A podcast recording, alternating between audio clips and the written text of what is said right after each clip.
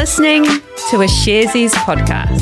We've got ourselves into some quite large economies. Our criticism is that there's probably a lot of other New Zealand companies that could do the same. Yet they seem to get somewhat, I don't know, stage fright or something about taking that step outside of New Zealand. Yet when we get there, we see so many opportunities and so much um, potential out of those large economies. Let's not forget we're growing a global business here from a population of 5 million people. And we're competing with companies that have come out of a population of 300 or 400 million. Mm. And they've got a pretty good start on us. Yet we're still finding opportunity. Now, I think there's plenty of other companies in New Zealand that are good enough to do the same thing.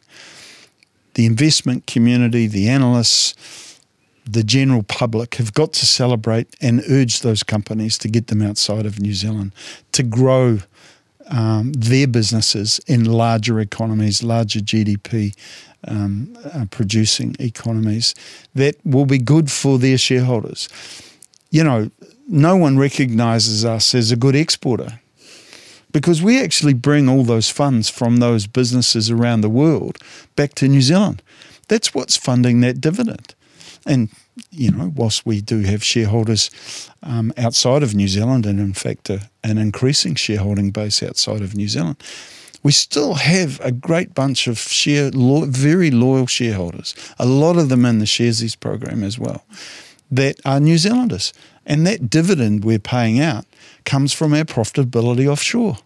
How exciting is that? And, you know, that's helping the New Zealand economy grow. We need more New Zealand companies to do the same thing.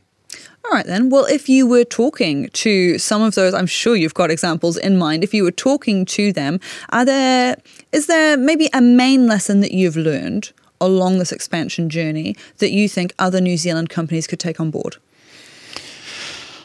The lesson is it's not easy, but give it a go. Mm-hmm. Take a step and gradually improve your profile. You know, do the small jump into Australia if that's where you see yourself, or actually have a crack at an American market or an Asian market. Um, actually, the way we do business in New Zealand is is quite well liked around the world. And I think there's many good companies in New Zealand that have the ability to expand. They've just got to have the gumption and the motivation to actually get themselves offshore and see what they can do in those markets. Mm.